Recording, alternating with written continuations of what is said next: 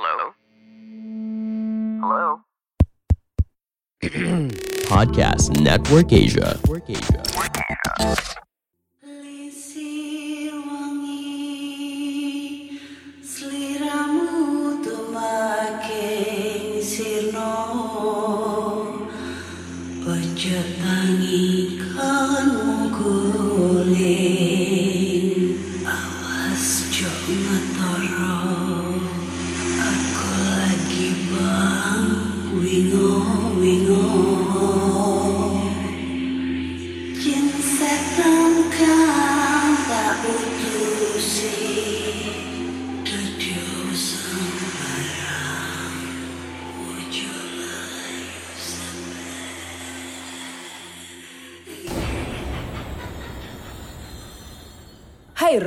Iya apa kabar Ketemu lagi dengan aku si Ana di podcast kisah horor.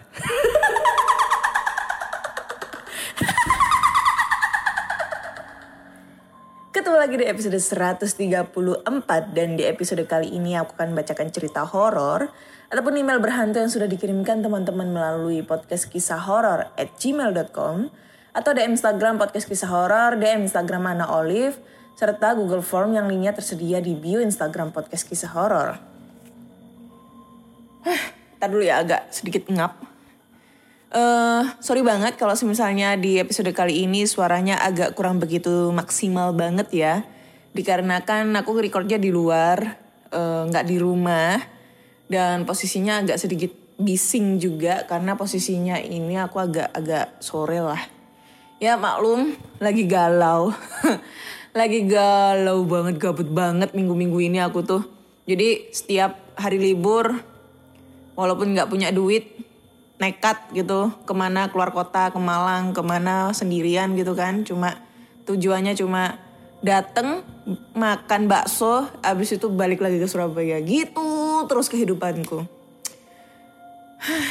Karena nggak kerasa ya kurang dua bulan lagi 2021 telah berakhir dan aku masih jomblo gitu loh Ya.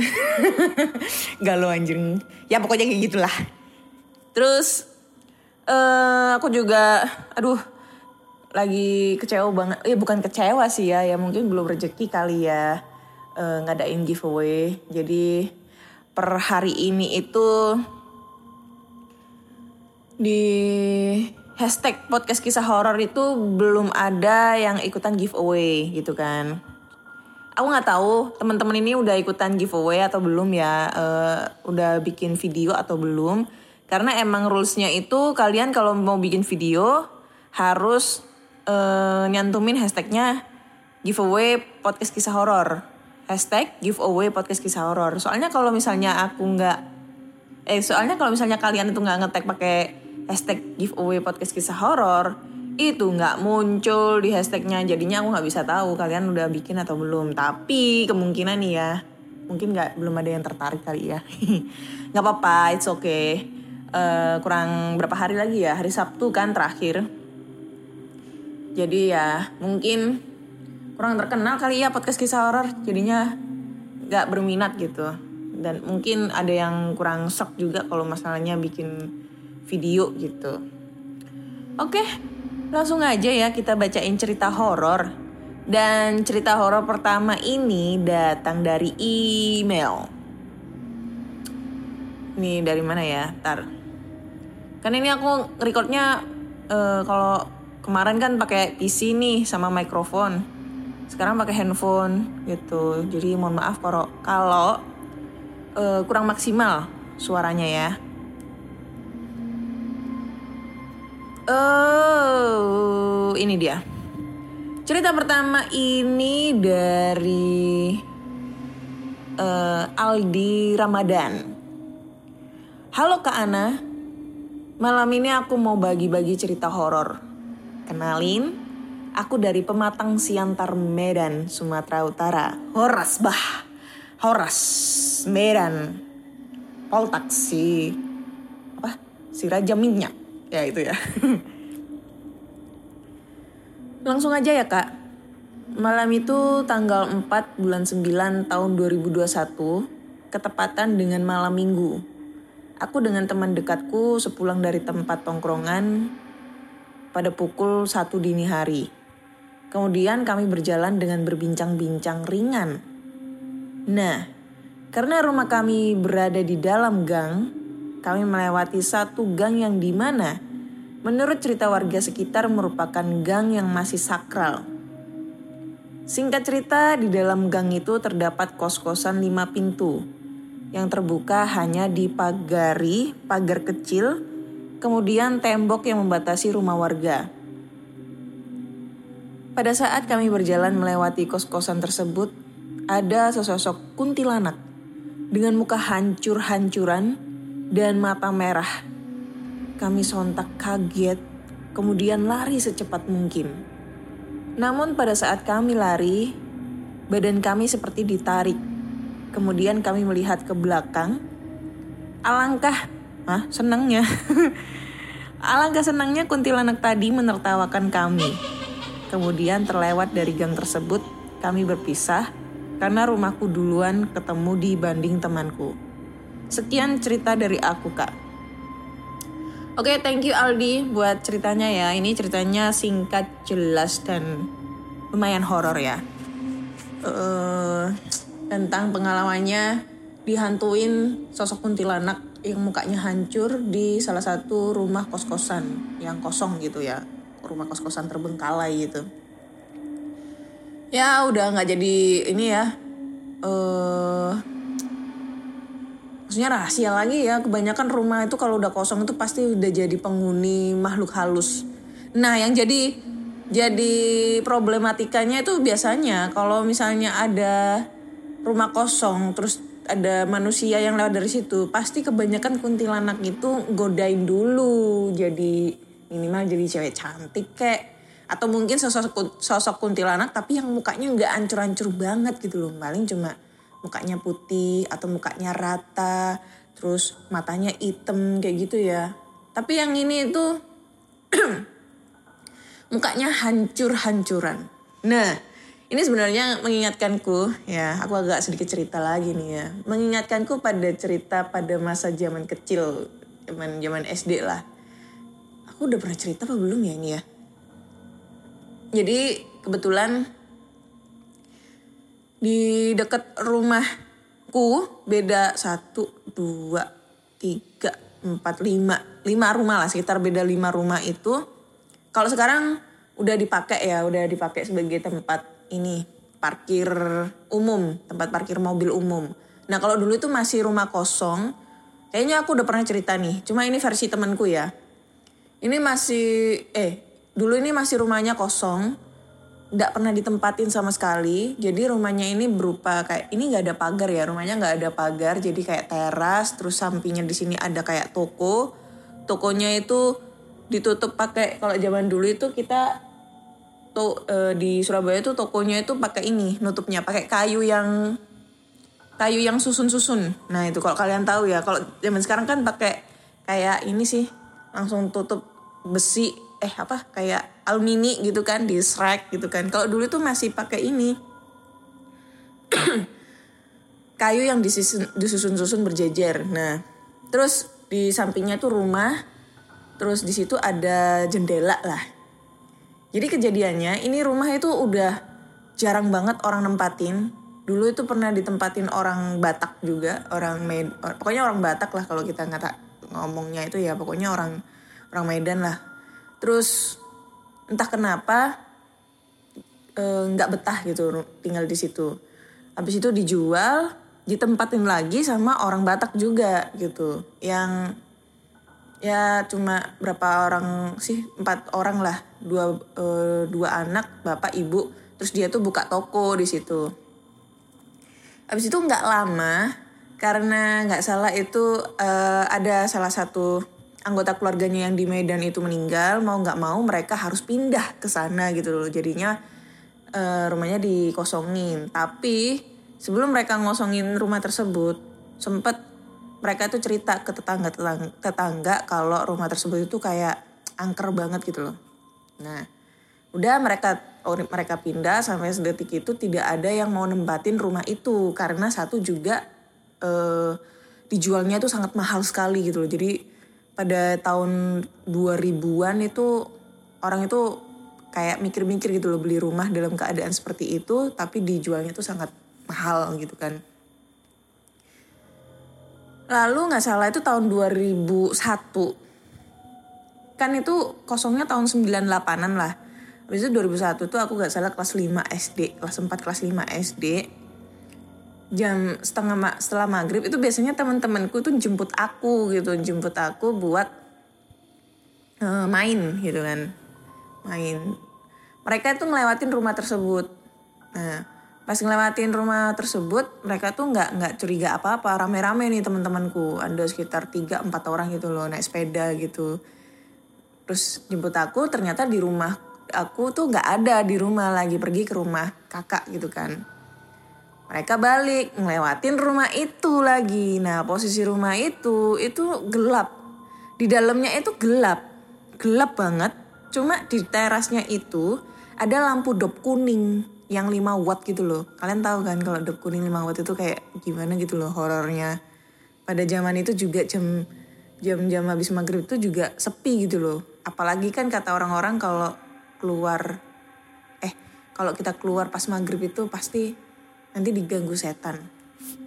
Nah teman-temanku itu keluar, eh keluar teman-temanku tuh lewat situ, balik kan karena aku nggak di rumah. Nah pas ngelewat situ, mereka itu katanya ngedengar so, uh, suara orang nangis gitu dari arah rumah tersebut. Nah pikirnya mereka itu mungkin orang lagi kesusahan lah atau apa gitu loh niatnya mau ngebantu gitu kan karena pas mereka lihat di area rumah tersebut di terasnya itu dalam keadaan remang-remang mereka tuh ngeliat kayak ada orang di situ lagi ngeringkuk gitu. Nah pas udah mau mendekati di area terasnya pembatas jalannya mau masuk ke rumah tersebut tiba-tiba mereka tuh ngeliat di jendela samping pintu itu kan jendelanya tuh kan bentuknya kan krep ya oh apa ya bahasa Indonesia nih krep ya yang bisa dilipat-lipat itu loh. Tahu nggak sih eh, jendelanya zaman dulu itu? Nah itulah pokoknya. Nah itu mereka ngelihat ada sosok kuntilanak yang mukanya hancur banyak darah lagi berdiri di belakang jendela. Terus apa namanya matanya itu mau mau lepas. Jadi matanya itu posisinya udah ada di pipi gitu. Langsung dah mereka tuh lari dan pada saat itu kalau misalnya kita mau main itu di mereka tuh nggak mau kalau ngejemput aku. Jadi mereka nyuruh aku yang datang ke rumahnya temanku. Tapi sekarang rumahnya udah dijadiin uh, tempat ini ya tempat apa uh, udah diwakafin jadi uh, tempat parkir umum uh, warga situ gitu. Serem sih. Zaman dulu sih ya tahun-tahun segitu itu wah uh, hantu-hantu itu lebih serem dibandingkan zaman sekarang. Karena zaman dulu itu uh, agak masih kurang ini ya kurang padat penduduknya masih sepi lah dikata itu. Walaupun rumahku itu di kota ya tapi zaman dulu itu jam 7 jam 8 tuh udah sepi banget gitu loh. Apalagi kalau misalnya pulang ke desa be habis maghrib itu udah jarang orang orang lewat itu. Kayak gitu oke kita lanjut ke cerita berikutnya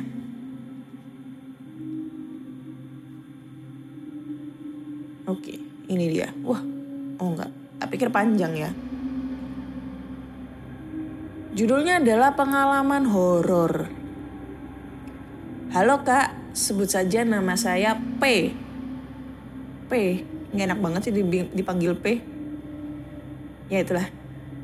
Pengalaman horor ini terjadi ketika kakak saya, mbak saya, sedang hamil.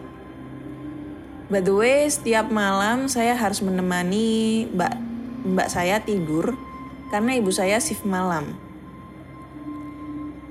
Jadi harus gantian nemenin karena suaminya merantau. Ketika kakak saya hamil 8 bulan, saya nemenin kakak saya tidur seperti biasa. Tapi entah kenapa malam itu saya tidur di depan pintu. karena di depan kamar gerah eh karena di kamar gerah banget. By the way, kipas di rumah cuma satu, dipakai bapak saya. Awalnya sih tidur seperti biasa. Tapi di tengah malam ini entah kenapa saya mendengar orang nyindan halus banget suaranya. Sontak saya pun terbangun dan di depan ada ibu saya yang sedang menyingkap gorden depan pintu kamar. Saya pun tenang dong kak karena ibu saya shift malam. Mungkin bangun mau kerja. Kerjanya jam 10 malam kak. Setelah itu saya kebelet kencing. Tapi ibu saya yang duluan di kamar mandi. Saya pun bicara ke ibu saya. Apa ini? Lia ge wes. Oh, age wes kebelet. Maksudnya cepetan, udah kebelet. Ibu saya tidak menjawab dan diam saja. Setelah habis kencing, saya eh, apa ini? Makan karena saya orangnya sering makan malam. Entah kenapa, saat sedang makan, saya merasa ada yang berada di belakang saya. Tapi saya lihat gak ada apa-apa. Habis itu saya langsung tidur. Tapi saat saya mau tidur, entah kenapa ada yang aneh. Saya merasa udah lewat jam 10. Saya pun menghidupkan lampu buat lihat jam dan benar jam 1 malam. Saya pun langsung mengecek kamar ibu saya dan hanya ada bapak yang sedang tidur. Di pikiran saya, hah, yang di toilet, yang di toilet tadi siapa? Saya pun langsung tidur di samping kakak saya dan gak berani tidur di depan pintu. Hingga akhirnya kalau nemenin kakak saya tidur, gak berani di depan pintu lagi dan setelah itu gak terjadi kejadian apa-apa sampai anaknya lahiran. Makasih udah baca cerita saya kak.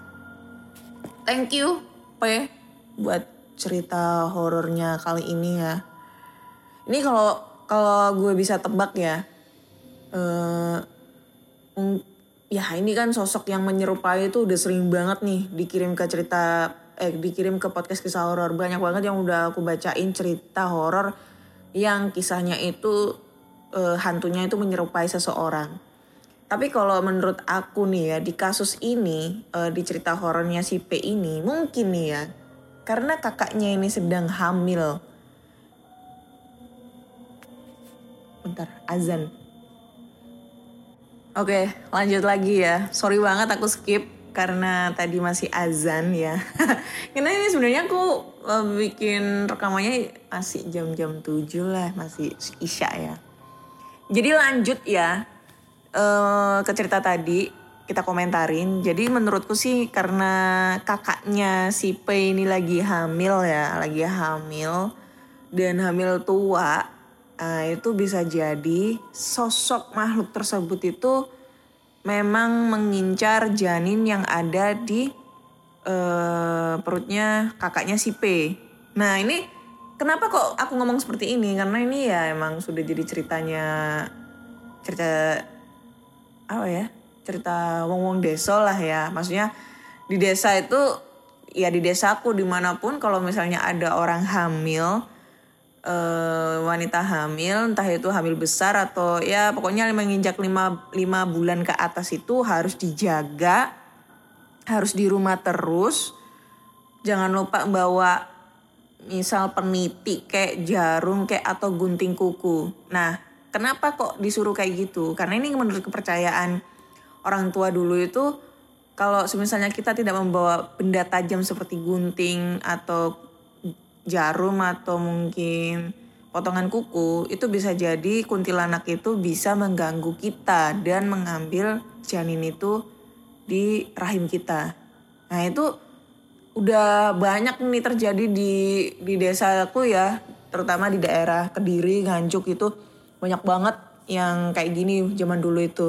Makanya orang-orang zaman dulu itu orang orang tua itu pasti nyaranin kalau misalnya anaknya lagi hamil, hamil besar itu disuruh bawa benda tajam, terus disuruh nyelempitin di baju atau enggak di bawah bantal kalau pas pas mereka tidur dan kalau bisa harus dijaga.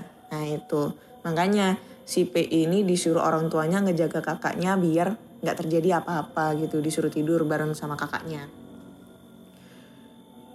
Itu. Nah kenapa kok kuntilanaknya itu takut sama benda tajam seperti jarum, eh, gunting atau mungkin potongan kuku? Ya kalau kalian pernah ngeliat filmnya Susana ya. Kuntilanak itu sangat takut banget sama yang namanya paku atau pasak gitu kan. Nah kalau kalian pernah tahu nggak sih filmnya Susana yang dia dipaku di kepalanya, tapi tiba-tiba dia bisa jadi manusia. Nah manfaatnya kalau misalnya ada yang seperti itu, tapi itu dengan ritual-ritual khusus ya.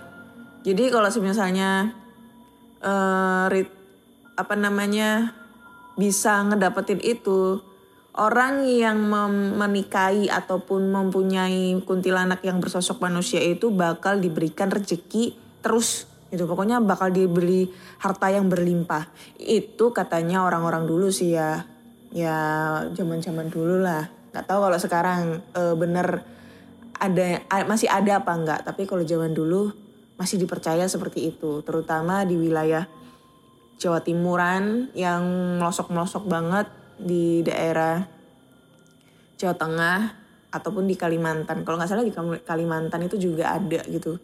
Kayak gitu. Nah mungkin kalian pernah pengalaman nih pas waktu hamil gede terus diganggu sama sosok-sosok hantu. Nah itu itu kalian bisa langsung aja kirim ceritanya ke podcast kisah horor. Next kita lanjut ke cerita terakhir ya dan di cerita terakhir ini emang sedikit agak panjang nih ceritanya. Hai Kak Ana, selamat malam semuanya dan kali ini aku mau bercerita nih Kak di podcast kisah horor. Aku adalah pendengar baru di podcast kisah horor. Kenalin, nama aku Steffi. Aku ingin cerita tentang pengalaman horor yang ada di apartemenku Lokasinya yang pasti di Jakarta Pusat. Aku masih pendatang baru di Jakarta ini, baru sekitar 4 bulanan. Aku tinggal di lantai 15 basement A, dan hanya ada tiga lift di gedung ini. Lift yang menuju parkir, lift yang menuju ke food court, dan terakhir lift yang dipakai petugas sampah atau security. Ceritanya nih, Waktu aku mau pulang malam, sekitar jam satu dini hari, apartemen sangat sunyi seperti kuburan. Hanya ada security yang berkeliling. Kebetulan mataku itu sudah sangat mengantuk.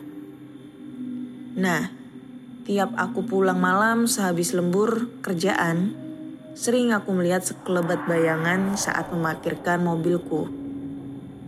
Awalnya aku kira petugas parkirnya, Soalnya pergerakan bayangan itu sangat cepat. Jadi aku hanya berpikir mungkin pantulan dari kaca mobil lain. Mungkin sekitar 3 sampai 4 kali aku melihatnya. Gimana ya? Bingung ngejelasinnya. Kayak kain yang terbang gitu pokoknya. nah, puncaknya aku benar-benar yakin kalau itu bukan petugas parkir saat itu sekitar jam 8 malam. Aku mau keluar. Saat aku tengok kaca spion sebelah kiri, jelas aku melihat sosok putih dengan rambut panjang berdiri di belakang mobil. Seperti sedang main petak umpet. Teriaklah aku waktu itu. Saat petugas parkir yang memberi aba-aba kepadaku kaget dan bertanya, Kenapa mbak? Aku bilang, ada hantu di belakang dekat mobil warna merah itu. Petugas parkir parkir langsung mengecek ke belakang dan bilang, Gak ada kok mbak, mungkin perasaan mbak aja. Saat aku melihat lagi dari spion, sosok tersebut sudah hilang. Dan sejak kejadian itu aku sering was-was kalau sedang di parkiran sendirian banyak pikiran aneh yang membayangiku. Jadi seperti main kucing-kucingan. Tapi bedanya ini sama hantu. Nah, ini baru kejadian yang ada di parkiran. Kita masuk di lorong lantai 15 tempat tinggalku. Kalian pasti bisa ngebayangin kan gimana lorong apartemen, apartemen panjang, banyak lampu dan kamar. Hampir mirip dengan rumah sakit. Dan kalau malam sangat sunyi, sepi, dan anginnya berhembus seperti melewati lorong.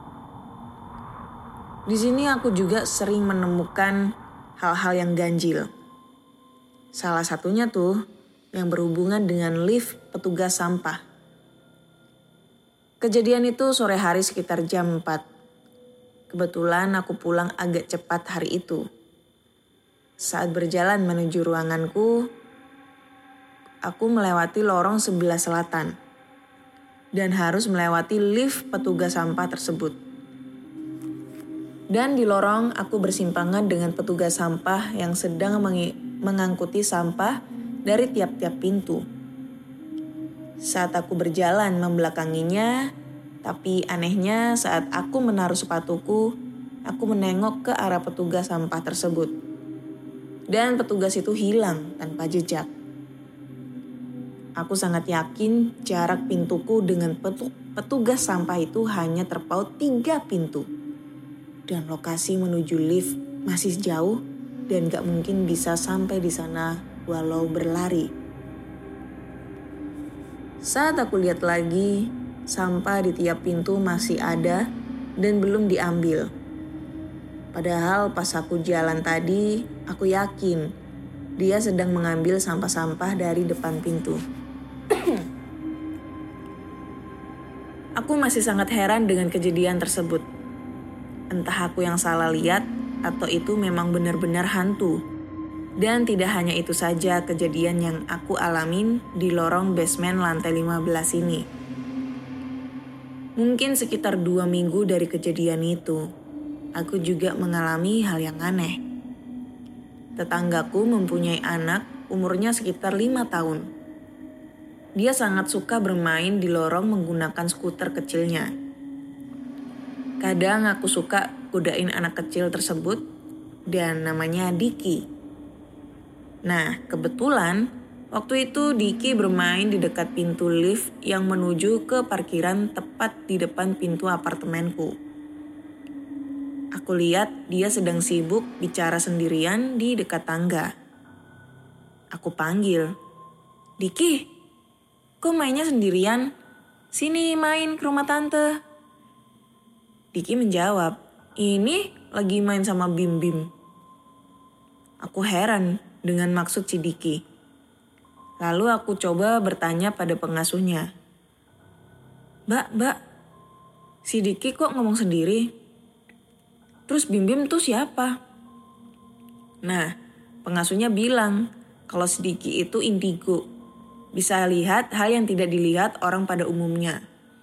Dan dia punya teman main namanya Bim Bim. Kami sudah terbiasa dengan hal itu selama tidak mengganggu perkembangannya mbak. Oh gitu ya. Jadi ngeri sendiri setelah mendengarnya. Lalu aku coba bertanya kepada Diki. Si Bim Bim bentuknya seperti apa, Dik? Diki menjelaskan. Dia pakai celana panjang, rambutnya kayak Diki. Aku tanya lagi. Terus rumahnya di mana? Diki menunjuk ke arah lift petugas sampah. Aku jadi semakin deg-degan. Teringat kejadian yang aku alamin beberapa waktu lalu. Tanyain Bimbing dong, ada temennya nggak di sini?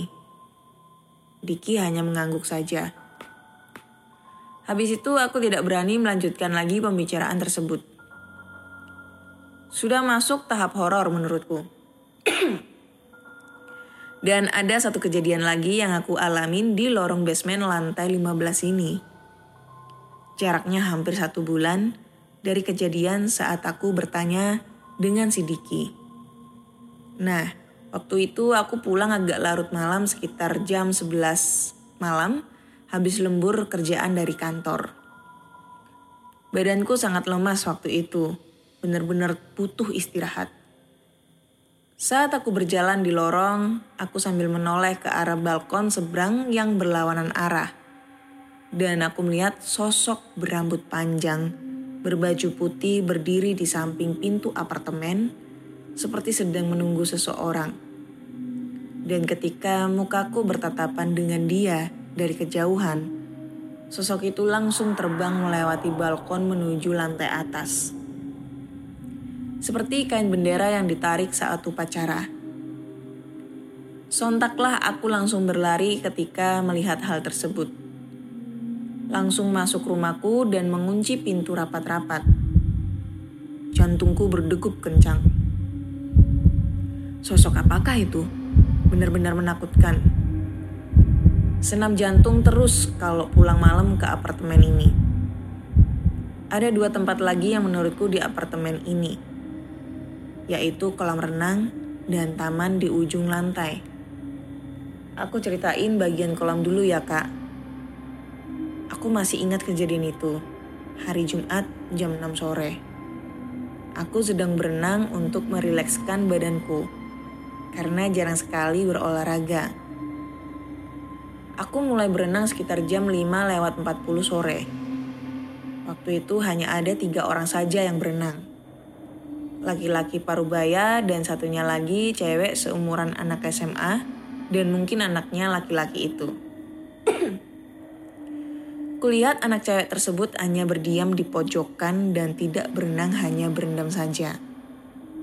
Beda dengan laki-laki parubaya tersebut yang sangat bersemangat berenang ke sana ke sini. Sekitar jam 6 lewat 20, aku menyudahi berenangku Si laki-laki ini juga sedang duduk dan mengobrol dengan petugas servis di dekat pintu masuk. Aku berganti pakaian di ruang ganti. Setelah berganti pakaian, aku berjalan melewati pojokan kolam renang, tepat anak cewek yang tadi berendam, dan alangkah kaget aku melihat tubuh anak cewek tersebut mengapung terbalik seperti tenggelam. Aku berteriak kencang waktu itu. Ini anaknya tenggelam. Cepetan ditolongin. Laki-laki parubaya tersebut berlari dengan petugas menghampiriku. Pak, ini anak bapak tenggelam. Cepetan ditolongin, pak. Mana yang tenggelam, mbak? Kosong begini, saut laki-laki tersebut. Begitu juga dengan petugas servis yang kebingungan melihatku. Saat kulihat lagi ke dalam kolam renang, tidak ada seorang pun yang tenggelam. Terus aku ceritakan semua yang aku lihat saat berenang tadi. Dan laki-laki tersebut menjawab, yang berenang itu hanya kita berdua mbak. Kalau tidak percaya, tanya sama petugas servis. Dan petugas servis tersebut membenarkan cerita laki-laki itu. Kalau begitu siapa yang aku lihat? Itu masih menjadi pertanyaan buatku dan semakin menambah perasaan hororku mengenai apartemen ini. Puncaknya, kejadian itu terjadi saat aku sedang mencoba bermain di taman atas apartemen. Dan kejadian itu bukan hanya aku saja saksi matanya, tapi ada dua orang lain yang menyaksikan kejadian tersebut. Bahkan kejadian itu bisa dikatakan ekstrim karena terjadi siang hari saat cuacanya panas sekitar jam satu siang. Waktu itu hari Minggu, Aku sedang santai di apartemen menikmati hari kebebasanku dari tekanan pekerjaan. Nah, aku kebetulan ingin sekali melihat taman yang berada di ujung apartemen, karena aku belum pernah menuju ke sana. Setelah naik lift, akhirnya aku sampai di atas. Di sana ada dua cewek yang selfie. Aku coba jalan dan duduk di tempat yang teduh sambil menikmati udara di sekitar. Waktu itu aku sambil membaca berita lewat handphoneku. Lalu dua cewek tersebut heboh berteriak-teriak dan bingung mau lari ke mana. Aku kaget waktu itu. Kenapa dua cewek tersebut berteriak? Aku masih ingat dia berteriak, Jurik teh, jurik. Aku segera noleh ke kiri ke kanan, gak ada apa-apa. Aku juga deg-degan sendiri jadinya. Tepat saat aku tengok di depan lift, tepat di belakangku, Sosok perempuan menyerupai kuntilanak yang ada di film-film melotot ke arahku. Tapi baju yang dikenakannya berwarna merah tua. Saat itu aku terdiam dan sama sekali tidak bisa bergerak ataupun teriak. Sosok itu terlihat jengkel dan marah. Mukanya sangat pucat sekali. Benar-benar menakutkan dan tidak bisa diungkapkan dengan kata-kata. Setelah beberapa saat, sosok itu tiba-tiba saja terbang ke langit dan menghilang, disertai tawa yang keras melekik di telinga. Setelah itu, aku langsung berlari menuju lift, dan dua cewek tersebut juga ikut menyusul. Kami berbincang waktu di dalam lift. Kalian lihat gak yang tadi berdiri di depan lift? Mereka hanya mengangguk dan kelihatan masih shock. Terus kalian dengar juga Tadi dia tertawa nggak? Mereka hanya bisa bilang, iya. Lalu aku keluar di lantai 15, masuk ke kamar, cuci mukaku dan tidur. Badanku lemas dan pegal-pegal. Aku benar-benar ingin melupakan kejadian itu dengan tidur dan bertahan sampai kontrakanku habis baru aku pindah. Thank you Kak Ana sudah dibacakan ceritanya. Sebenarnya ini ada cerita selanjutnya tapi next time bakal aku kirim lagi. Terima kasih sudah dibacakan. Sukses selalu buat podcast kisah horor. Oke, thank you banget buat siapa tadi namanya? Steffi ya. Gula, ceritanya panjang banget dan lumayan serem ya. Wah, gue nggak bisa ngebayangin kalau seandainya itu terjadi di ada diri aku ya di apartemen yang begitu tinggi dan bisa kalian tahu sebenarnya apartemen itu juga jarang banget ada penghuninya. Ibarat kata itu satu lorong, satu lantai itu bisa 5 sampai 10 penghuni lah, ya kan? Kebanyakan itu ada yang disewain, ada yang belum laku, kayak gitu. Pengalaman sih dari uh, apartemennya temanku dulu kan. Jadi dia beli apartemen di daerah Surabaya. Dan ternyata apartemen tersebut itu buset, semprotan. Serem anjir. apartemen tersebut tuh sebenarnya kosong gitu loh. Apa ya? bukan kosong sih lebih ke ini ya jarang ada penghuninya karena emang kondisinya apartemennya itu masih terbilang baru sih baru beberapa tahun gitu jadi bentar kayak ada suara jadi kebanyakan apartemennya itu lebih ke disewakan gitu loh. Banyak yang beli cuma disewakan gitu. Jadi kebanyakan kosong. Dan pas waktu di apartemen temenku itu waktu bantuin bersih-bersih ya kerasa lah ya suasana horornya kayak gimana gitu. Loh. Mungkin ya, mungkin kenapa uh, apartemen yang ditinggalin oleh Stevie ini, Kak Stevie ini banyak banget penghuninya. Ya itu tadi, pasti banyak terjadi sesuatu hal-hal insiden yang terjadi di apartemen tersebut. Contoh, uh, Steffi ngeliat sosok wanita yang tadinya berenang tapi cuma diem berendam aja pas selesai ganti baju ternyata dia ngeliat ngambang tuh cewek pas di uh, si Steffi ini manggil orang di sana ternyata yang orang tersebut tidak ngeliat kalau ada sosok manusia yang ngambang di kolam renang tersebut gitu loh. Nah ini bisa jadi uh, pernah terjadi di di apartemen tersebut ada orang meninggal gitu loh di kolam renangnya.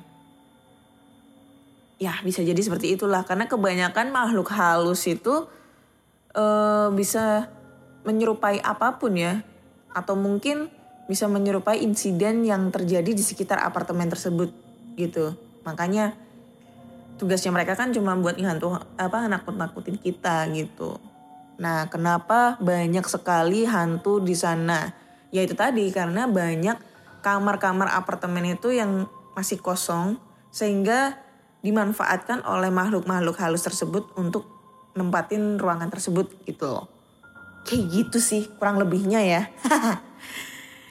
ya kayaknya cukup sekian dulu lah cerita di episode 134 ini karena udah tiga cerita yang udah aku bacain dan cerita terakhir ini lumayan horor horor banget dan panjang banget, detail dan aku suka banget. Ditunggu untuk cerita selanjutnya ya.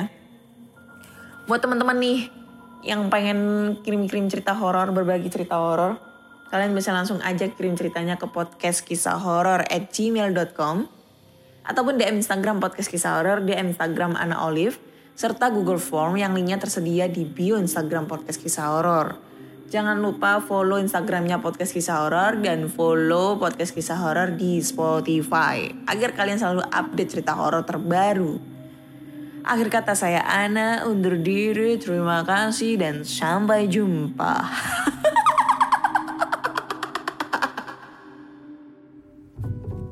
Pandangan dan opini yang disampaikan oleh kreator podcast, host, dan tamu tidak mencerminkan kebijakan resmi dan bagian dari podcast Network Asia. Setiap konten yang disampaikan mereka di dalam podcast adalah opini mereka sendiri dan tidak bermaksud untuk merugikan agama, grup etnik, perkumpulan, organisasi, perusahaan, perorangan, atau siapa pun dan apa pun.